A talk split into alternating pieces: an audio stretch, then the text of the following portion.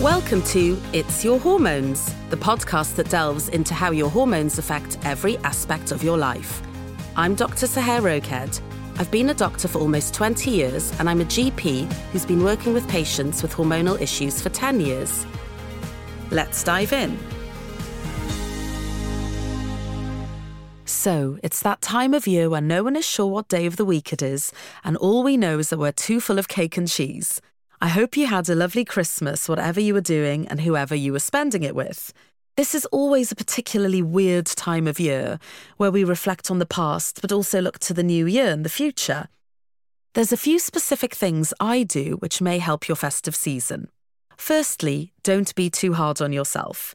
Sometimes you can look at what you had planned for 2022 and can feel disappointed that we didn't lose that half a stone or end up changing our jobs. Just cut yourself some slack. You've lived through a pandemic, and it's been the year that things have finally started to get a bit more back to normal, although for some there's been a lot of fear and concerns around it. One of the things I do at this time of year that helps me is something called the Year Compass, which you can find at yearcompass.com. I'm not endorsed by them in any way, although I should be because I'm always recommending them to people. The Year Compass is an online resource that you can print out and complete.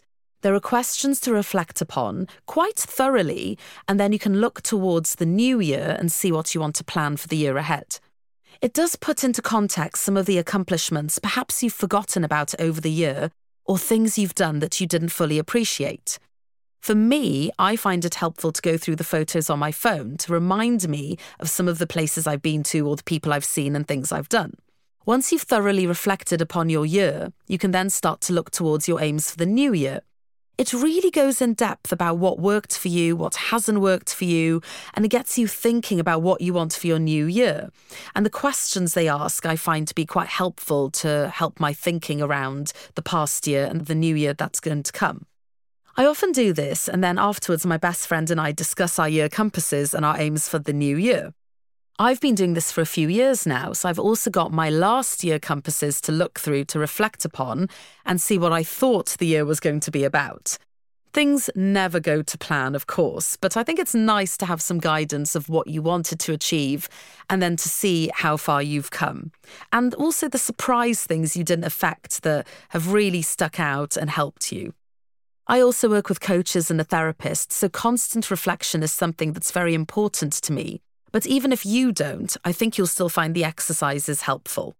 I tend to divide my aims into several areas. One is always health, one is always work, one is friends and family and social activities that I want to do, and also travel, which I love. I also look at personal growth, although that can often overlap with health, I find. For me, 2023 will be a big focus on health. It always is, but as one gets older, I think more emphasis is needed around there. There are certain functional medicine tests I want to do to check on my general health and make sure my body is working optimally. I'm happy with the way I exercise and want to continue to do that and stay healthy to be fit and active. And I'm really enjoying my hiking, so I want to do more of that. The other thing I think is important at this time of year is to tie up loose ends. If you haven't messaged someone you wanted to, just do it now. If you feel you owe someone an apology, you could do that now too and not take this sort of stuff into the new year with you. With goals, I find it's always good to take some action quickly.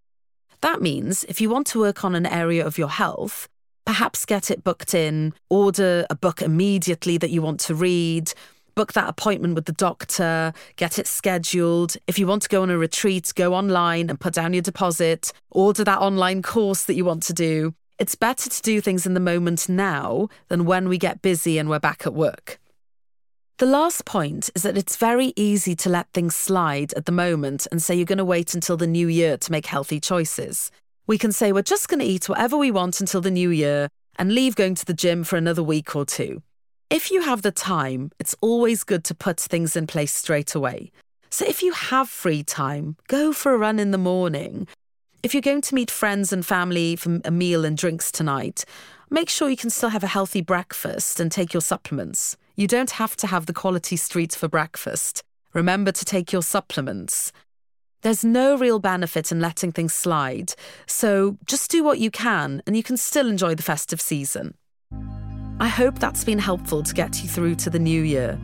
Thank you so much for your support this year and listening to the podcast. Your support means the world to me, and I hope I continue to provide you with interesting, useful content and other things in the pipeline to support your health well into the new year.